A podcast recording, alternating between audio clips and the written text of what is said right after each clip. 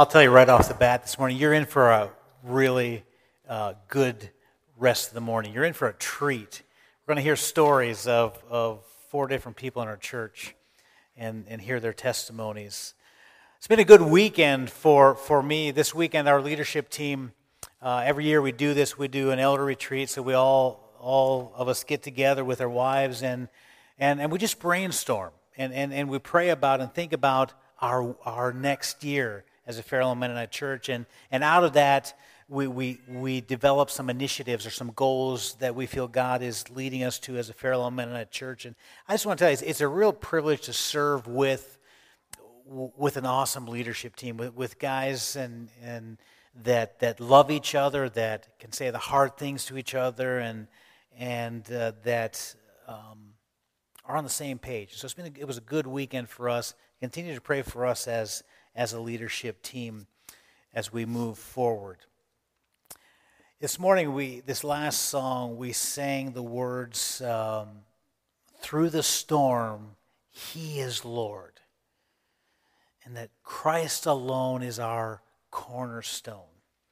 I think sometimes we sing those words and we we don't think about what we're singing and and and it's in the midst of the storm sometimes that, that we have to go through in order for us to, to really understand how loving our God is and, and how precious Jesus is, and that it is Christ alone that is our cornerstone.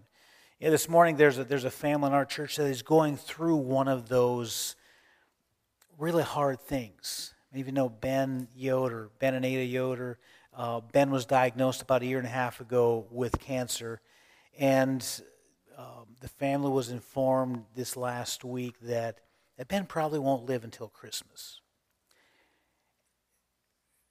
So this morning, his family is celebrating Christmas together so that they can have one last Christmas together. And so I think it's important that as a church family that, that, that, that we rally around and we pray for our brothers and sisters that are going through these um, tough seasons.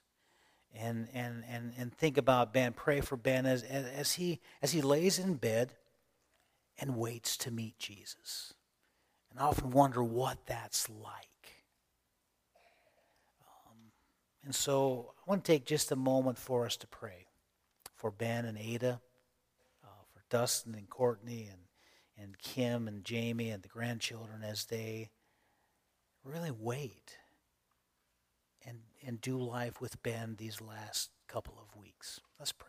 Father, I want to lift Ben and to you. I pray, Father, that you would comfort him, and you would surround them um, with your care just the way that, that angels ministered to Jesus in the wilderness, Lord, that, that they would be ministering to Ben. Lord, he would sense more of you than he has ever sensed before. Lord, that you would give him a calming sense of your presence in these days. I pray for the family. I pray, Father, that you would give them strength and, and uh, courage to walk through these days with Ben, and as a church family, that we would uh, pray for, encourage, love, and care for our brothers and our sisters who are hurting. So bless them today. In Jesus' name I pray. Amen.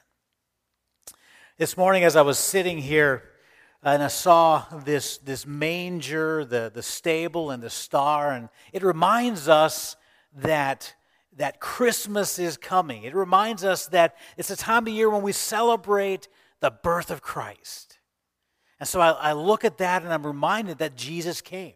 But then I look at, I look at the, the, the communion table, and the communion table and the celebration of the Lord's Supper together reminds us that not only did Jesus come to earth, but he also gave his life and that he rose from the dead. And because of the fact that, that, that his body was broken and his blood was shed for us, we have, and, and people like Ben have, have the hope that when we take our last breath, it's not the end.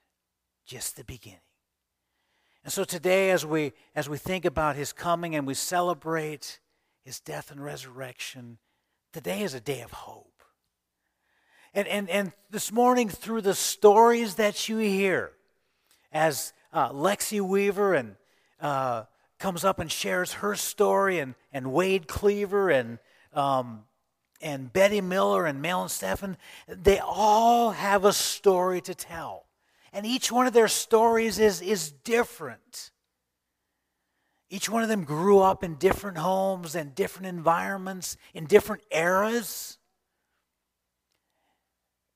You know, Lexi is a teenager figuring out life who loves Jesus, and, and Wade is a young married man figuring out marriage and life, doing a good job at it. Betty is, is figuring out what grandparenting is like, and, and Malin, I think, is a great grandparent who has experienced a lot of stuff. And yet, the beauty of their differences is their similarity and the one who changed them. You see, what's the same about their story is the Jesus that came, the Jesus that died and was resurrected, is the one who changed them. And so, in that, they're the same. And so, I want you to sit back this morning. I want you to intently listen to their stories. And I want you to be blessed. And, and then I want us, as we end with their stories, we're going to share and celebrate the Lord's Supper together as a body of believers. So, Lexi, if you would come, I want to pray for you guys and we'll get you started. Father, I pray as Lexi comes that, that you would empower her, you would give her words to speak that would challenge us. And for Wade and Betty and for Malin, Lord, that they would inspire us and challenge us. And Father, we would leave here this morning changed. We thank you for their willingness to come and pray that their testimony would not just impact us, but would change others along the way. In Jesus' name I pray. Amen. Hi, my name is Lexi. Um, for those of you who don't know, I am the daughter of Mark and Shelley Weaver. Um, I grew up in a Christian home. Every Sunday, I'd wake up and go to church, along with every Wednesday night. Um, at this time, I was attending a small church in Millersburg. I didn't understand why we always had to go to church, but I just knew at the time that it was the right thing to do, also because my parents said so. Because before I gave my life to Christ, I felt alone. I always felt like I didn't fit in or that I was always in the way of everyone, especially at church because I didn't really have any, many friends there. I was always quick to get angry with people, especially my brothers, and I felt that then that I was always the one getting in trouble. I wouldn't want to listen to my parents, which would just have more consequences. I then started to push people away and not want to tell anyone anything because I didn't think they would care. I was wrong, though. I also tried to do things on my own, which never ended up working out. As I got older, I started to understand a little more. I decided then to give my life to Christ. This was the best decision I've ever made. In February of 2011, I decided to get b- baptized. For a while, everything was different and better. I felt like my life had had a new purpose, but slowly I started to feel the same old way. Once I got in middle school, I started attending Fairlawn and got involved in the youth group. Going from elementary school to middle school was a big change. There was a lot more people, which meant more pressure and bad influences. I started getting really busy with sports and schoolwork, and I started to drift away from God. As I started to drift away, I started not caring about whether I made it to church or not, which was not good. I started getting very angry with people again and blaming everyone else for what I did. I sometimes would question if God was actually there for me, and so I started trying to do things all on my own. I wouldn't understand I couldn't understand why I was starting to feel this way again. But I knew I didn't want to feel that way. So I started looking to God for everything, making more time for Him. I made sure I was always at church and also on Wednesday, Wednesday nights. This was good because I used to go to church only because I knew I had to, but I was finally going because I wanted to. I remember one time sitting in youth group and Keith asking us the question, Do you guys know for sure you're going to heaven? It kind of took me by surprise because honestly, I didn't know for sure. I never really asked myself that question. This started to get me worried because what if I wasn't? It was a little while later, I was at my first I Am retreat. I was absolutely amazed. The last night, during cookies, coffee, and God, I decided to rededicate my life to Christ. It was there for the first time that I knew for a fact I was going to heaven. This last summer, I went with our youth group to Chicago. This trip was one of the best weeks of my life. I grew so close to God. During our outreach, we went out sharing the gospel to people. This was really eye opening because I had never really known what it was like to share my faith with strangers. There were some that were Christians already when we talked to them, some were willing to at least listen, and others just didn't want to hear about God. When we came back and met with our youth group, we talked about all the different stories we had, and it was just amazing to see all that God had done that day. When I got back home, I really got to thinking about what I want to do with my life after I graduate. I didn't know then, and I still don't know now, but I do know that I, if I look to God, He will show me the way. So in our youth group, um, one of the Wednesdays, we always have two people share their testimonies, and at the end, we give a challenge to everyone that we might have been struggling with. And my challenge would be just to look to God for everything. Whenever we try to do things on our own, it never works out. God is always there to listen, but we also have to listen to what He's telling us. One of my favorite Bible verses is Jeremiah 29:11, "For I know the plans I have for you," declares the Lord, "plans to prosper you and not to harm you, plans to give you hope and a future." Whenever I feel like my life is just a mess, I read that verse to remind myself God has a plan.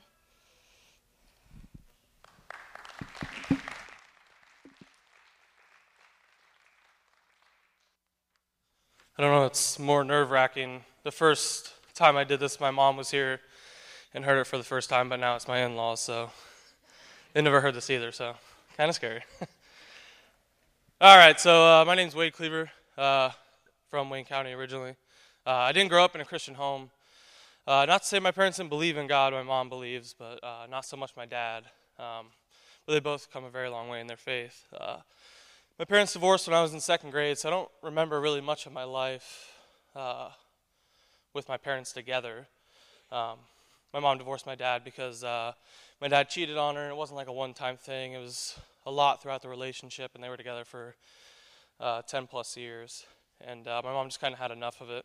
Um, I can't remember when, but at some point after the divorce, my dad was an alcoholic, which I never realized until later on. Um, he worked wherever he lived, which really half the time wasn't near us. Sometimes Illinois, sometimes North Carolina. We just uh, wherever he was at. Um, my dad never paid any child support to my mom, so my mom had it pretty tough. I have two older sisters, so it was me and uh, those two. So she had it pretty tough trying to feed us and clothe us. Uh, she worked really hard to make sure we had uh, what we needed, but even more than that, uh, we always had more than really what we deserved. I mean, I remember some Christmases she said, "Oh, we're going to only have one present this year," but I'd open, you know, 20. It was insane, but uh, uh, I thank God for every day. So uh, we lived tight. I wouldn't say we were poor, but it was tight. Um, but I don't look back on my childhood and think of it as a time of sadness or pain. Um, uh, I think it was great for what I had, and I really cherish that uh, very closely. Um, so in seventh grade, uh, we had moved to Waynedale in fifth when I was in fifth grade, and I went back to hang out with my buddies from Triway. And uh, after visiting for a while, we went out to the barn with a couple of our buddies, shooting hoops, playing, throwing the football around. And he asked me to go back in one of the barn stalls with him and his and this girl Eden. And uh, he asked me if I want to smoke weed with him. And uh, there are lessons in life that people that love you teach you, you know, throughout your whole entire life. And I can remember at a very young age, my mom telling me, uh, "One day you're going to have to make decisions between right and wrong." Uh, So I said no the first couple times, um, but eventually I gave in. Uh, now, most people that do that the first time, they don't get high. Uh, it's not like that. But for me, it was different. I was, I was hooked instantly. And uh, so basically, for the next seven years of my life, um, I chased highs like that. Um, just kind of did it when I went over there.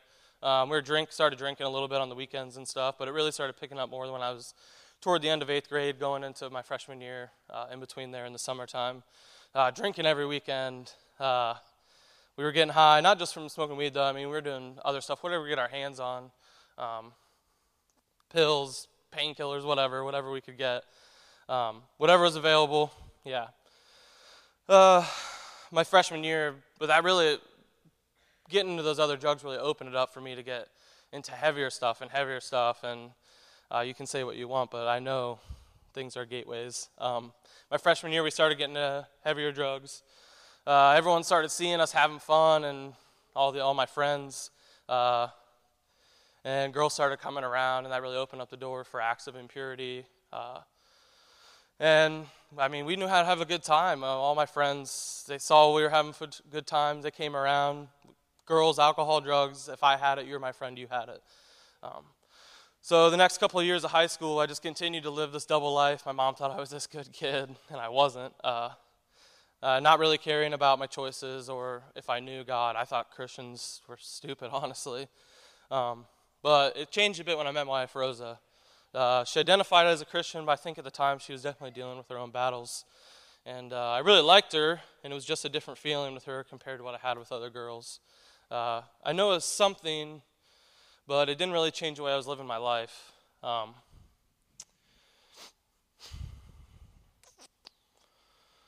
uh, Rosa knew what I was up to, but she didn't really know the extent of it. Um, that I was into these, you know, heavy drugs.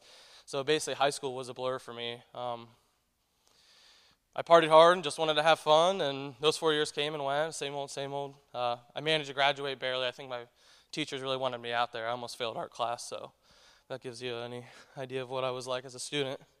Uh, a little before prom, senior year, uh, we were really messing with heavy drugs. I was having issues with like cocaine, and uh, you know it was my choice to get into it. And I didn't tell anybody because you know cocaine's like that's up there. That's a bad drug, and that's what junkies did. I didn't want to be a junkie, uh, so I didn't say anything to anybody, none of my friends or anything. Uh, this was at this point I was a, a little over a year removed from school, working at a dairy yet, just trying to get by.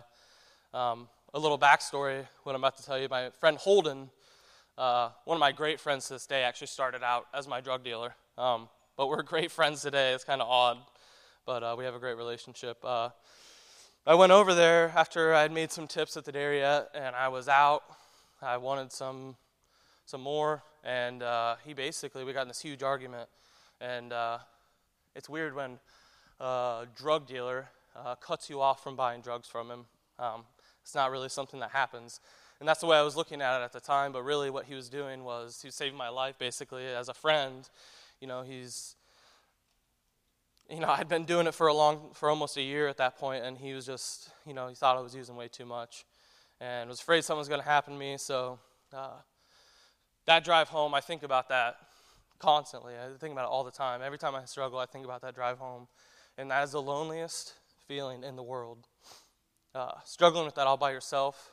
And knowing that if the people you love ever found out about that, uh, how disappointed they would be in me. Uh, but looking back at that moment, there was a positive in it. And uh, that was my really first moment of clarity, um, contemplating my existence in this world. What am I doing here? Uh, why, why am I where I'm at?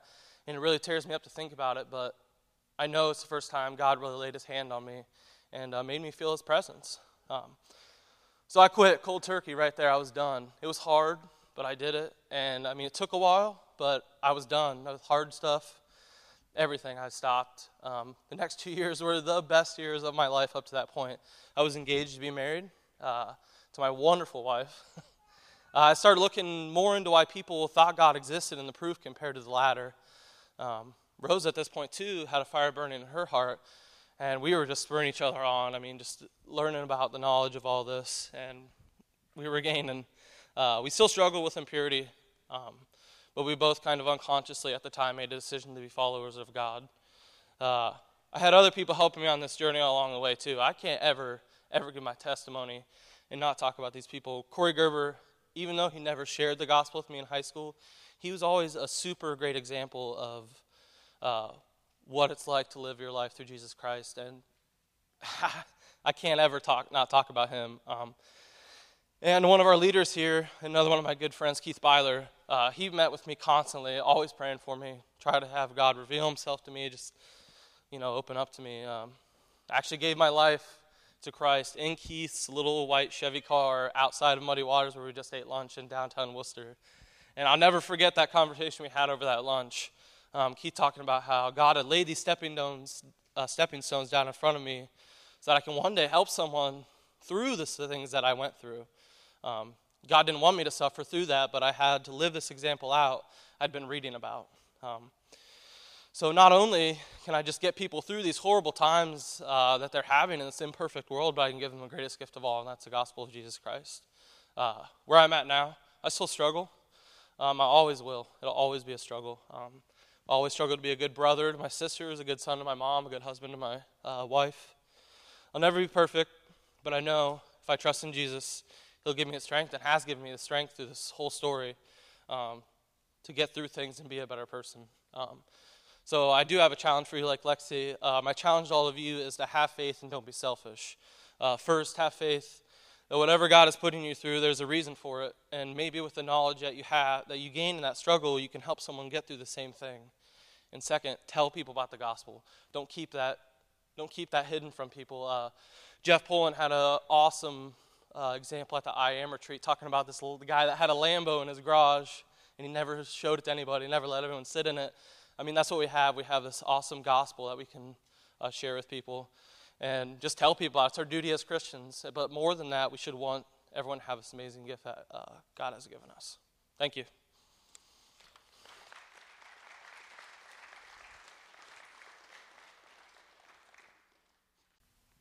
It's quite a testimony to follow up on. Thanks, Wade. My name is Betty Miller, and I am married to Ed Miller. We have two children, Kara and Jaron, and a son in law, Ian Smith, a granddaughter, Raylan, and two more twin boys on the way. So we're excited about that. I grew up in Fredericksburg, and I came from a pretty big family, a family of eight. There was five girls and three boys, and I was second to the oldest. I was Amish until I was six years old, but I don't remember too much about that except that my dad was an alcoholic and was always in trouble with the church because he didn't want to obey the rules, so I didn't like going.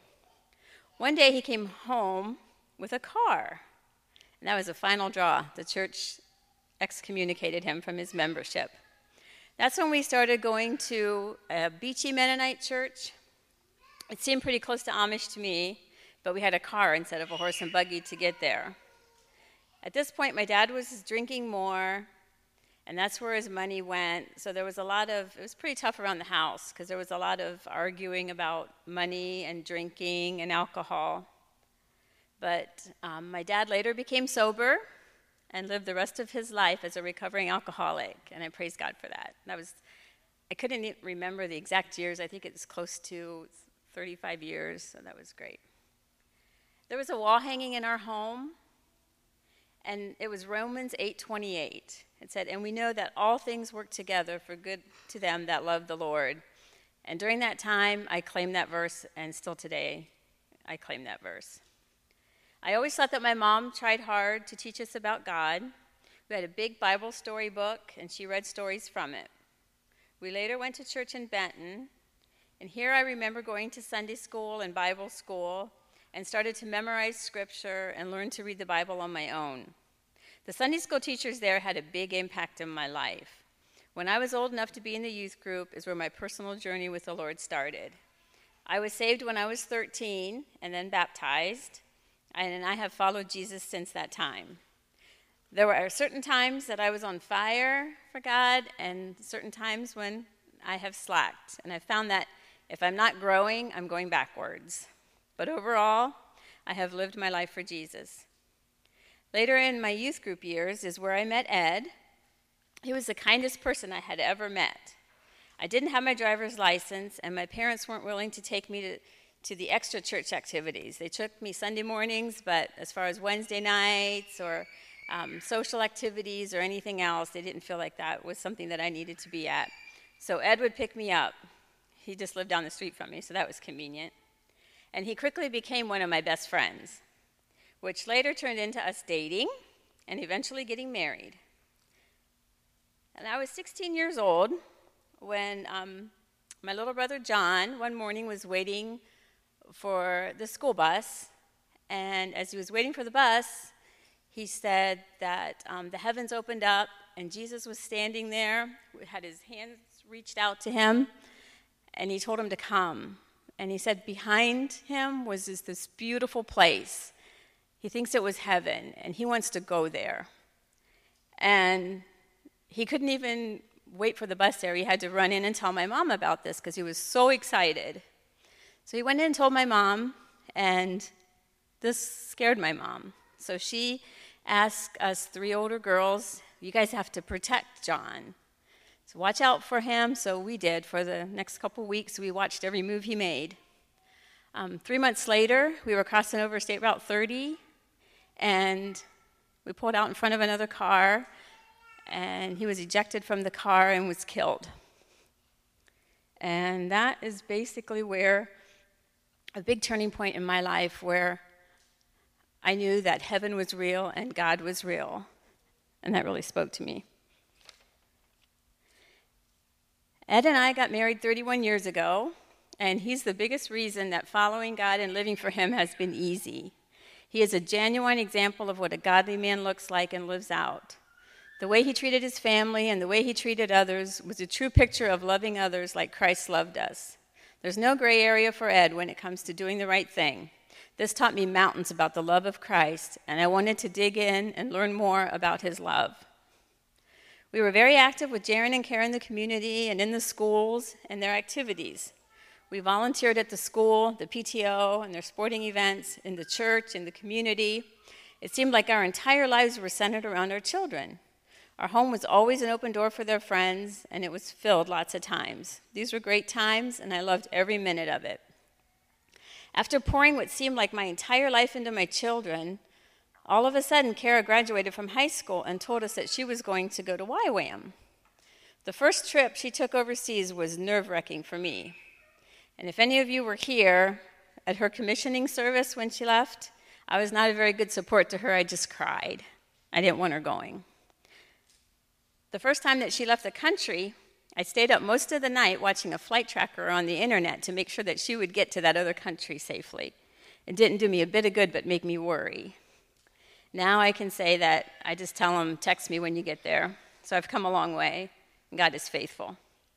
I was excited for her to do a DTS and come back to Ohio where her family was. She was my girl, my only girl, and I loved doing things with her. Well, that didn't happen. She went to the secondary school, which was good. And after that, God called her out to be a missionary. And I thought I had lost her forever. I got upset with God, and at that time, asking Him, why would He call my only daughter I have into missions to, to serve in another country? I struggled with this issue for a long time. After lots of reading and prayer through this at time in my life, the light bulb went off. God spoke to me. I gave her over to God, which I should have done a long time before that, a lot less worry. And I received a peace about her being into missions and actually got excited about it. When people would ask me where Kara went to college, at first I would try to figure out what I could say. And then, but later on, after I received this peace, I was happy to say, oh, she's in missions. But she's now living back in Apple Creek again um, after eight years with her husband and Raylan, and so we are enjoying that.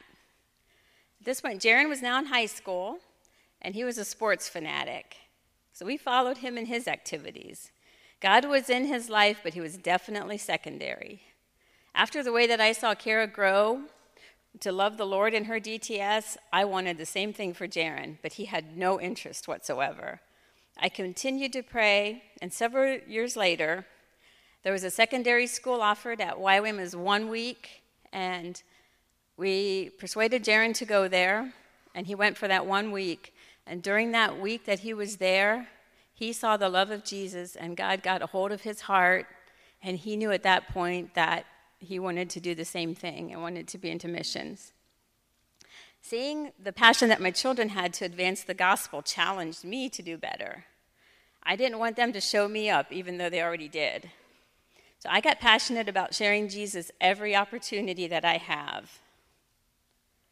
Ed and I are best friends, and we love spending time together. Now that we have raised our children, we work well together and we make a great team. A few years back, we went through a sermon series. This is my challenge to you on the book of Acts, and Pastor Dwayne asked some difficult questions that I had to make changes in my life on. He said that followers of Jesus are committed to then he said, studying the word, fellowship, willingly generous, authentic worshiper, evangelical, and prayerful. And he said, Is this who you are? And I'm like, That's who I wanted to be. So I made some changes in my life, and God is number one in my life now. And I'm so thankful for that challenge that I was given that I could just take a step back and realize where, where I was in that. The power of the gospel is real. Romans 1:16 says, "For I am not ashamed of the gospel, because it is the power of God that brings salvation to everyone who believes." My prayer to you is too that I fo- that my prayer is that I will follow the calling that God has placed on my life and continually seek him for my guidance. And one of my favorite verses that I want to share with you is Psalms 37:5. Commit everything you do to the Lord, trust him and he will help you.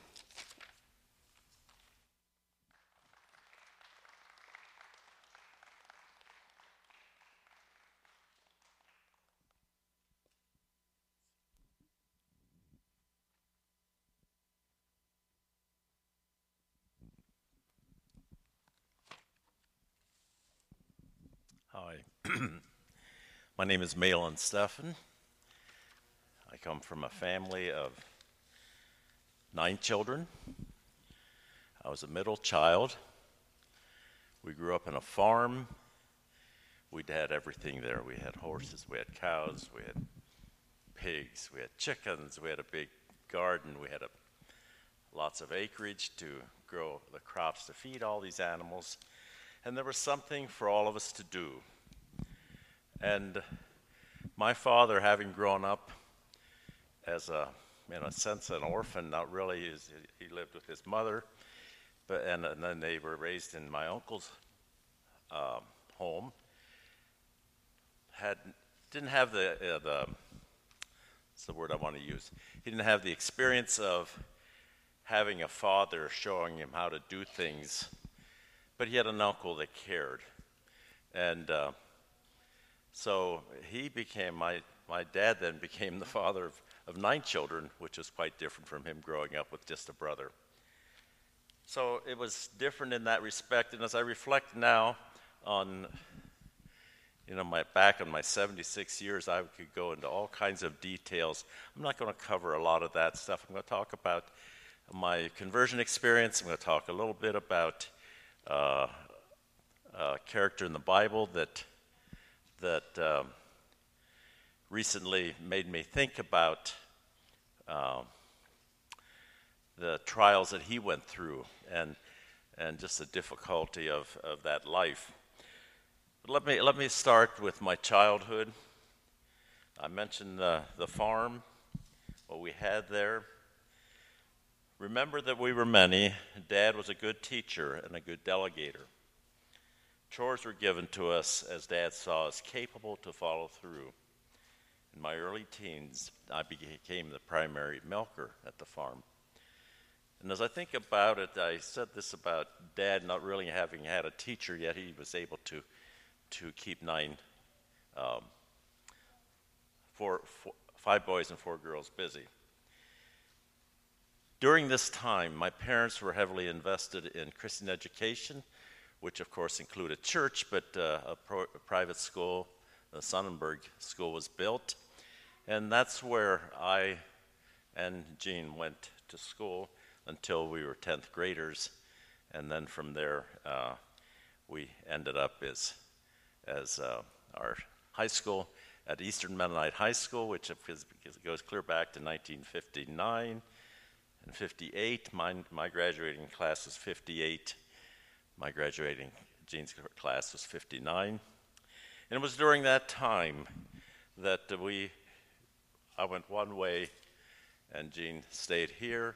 And I think it was that time that, away from each other, that made us realize that we kind of had a little something special going ever since grade school. And it's kind of fun to think about that I had some friends. Jean had some friends that would uh, would uh, write notes that she was supposed to give me and stuff like that.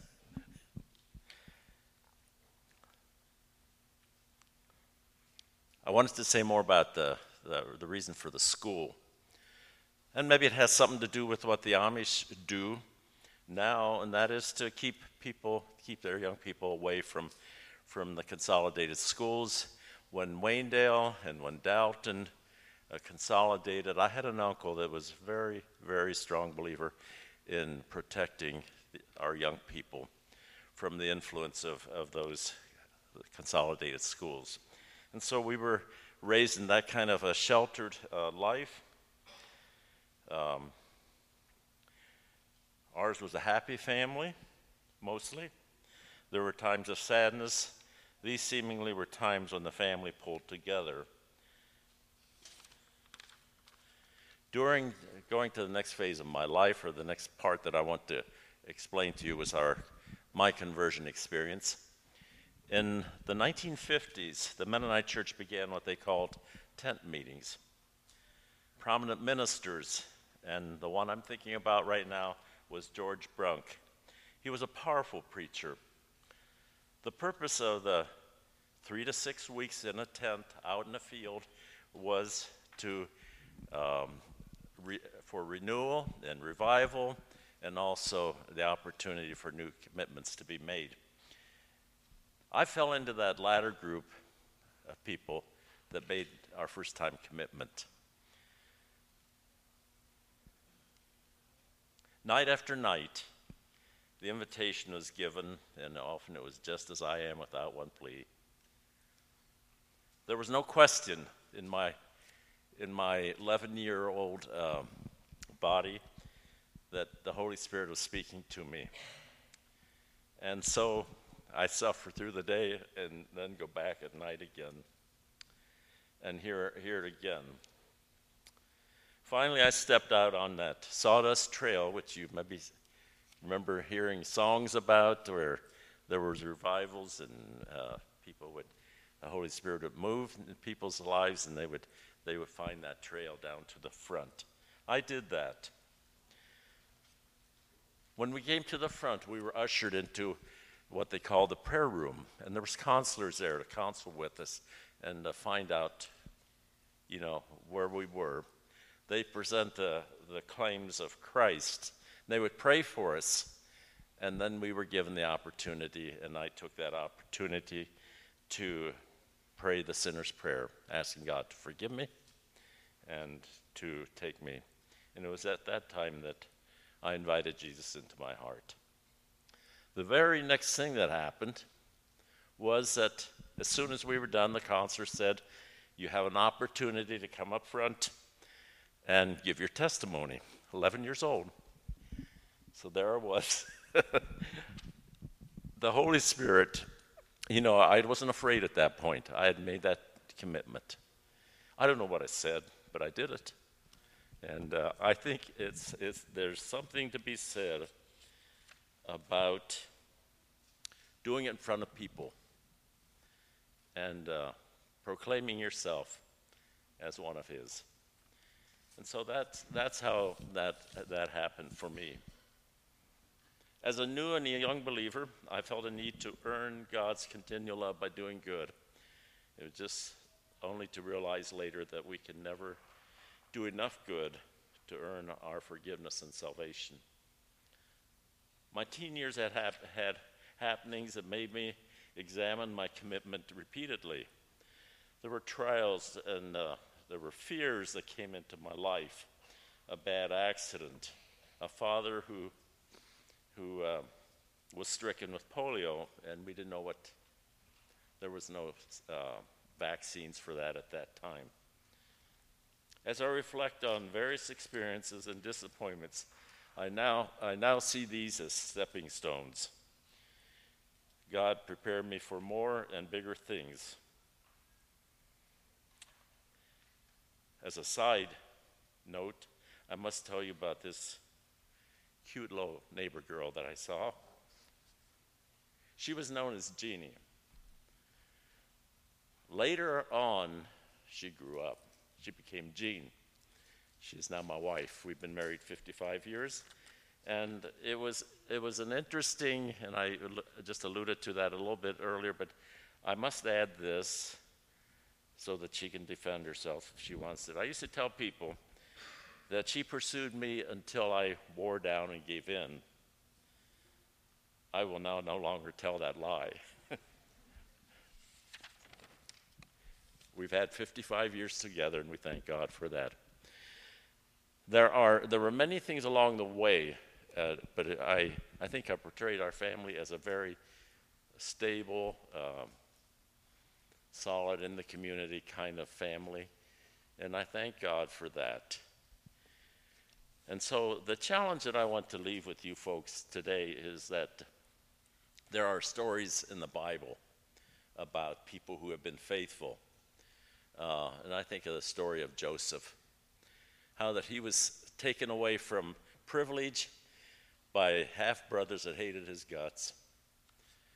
And they, he was sold into a foreign land where, where uh, he didn't know anybody, didn't know the language. There was nobody there to teach him any more about God, and yet God was with him through that whole time the temptation of Potiphar's wife, uh, the, mis, uh, the prison for, because of falsely being accused. Um, and yet, repeatedly, God would bring him up through, um, because somehow or other, God had a way of working even in the heart of Potiphar. I think Potiphar knew that he was a better man than uh, than maybe most of the people did. I, I like to believe that. You know the story about Joseph. He went from having everything to having nothing, and how that he rose to prominence, second in command in the life in, in, in Egypt. And when his brothers came for food, they didn't know him, but he knew them. And it's a story that uh, uh, it just it just uh, blows me away to think of how he was able to to be forgiving and to uh, live the kind of a life of faithfulness that then he was able to reconcile with his with his own brothers.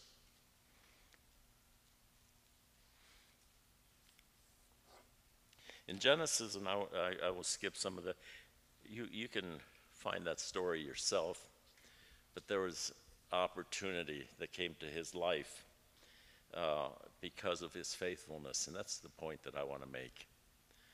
I grew up with all the protections around me, and I'm not sure, I'm quite sure I wasn't, I'm sure I was not the man that Joseph was.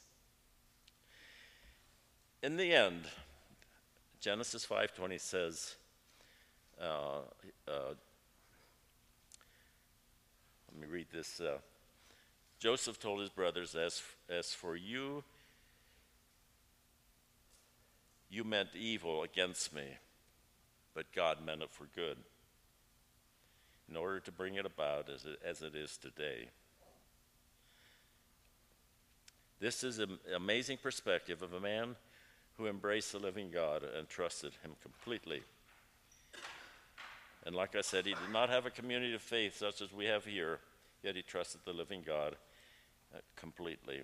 And I've decided I'd like to be a Joseph. Thank you.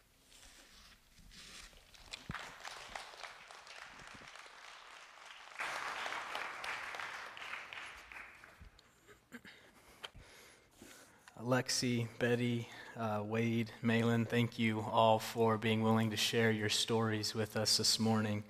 Um, I can say uh, for myself that it is, a, it is a blessing to see and hear the stories of God's people and the way that Jesus has transformed and changed their lives. Um, but one thing that we have to keep in front of our minds as we hear these stories is that not a single one of these men and women would be up here giving this story today if it weren't for the broken body of Jesus and his spilled blood on the cross.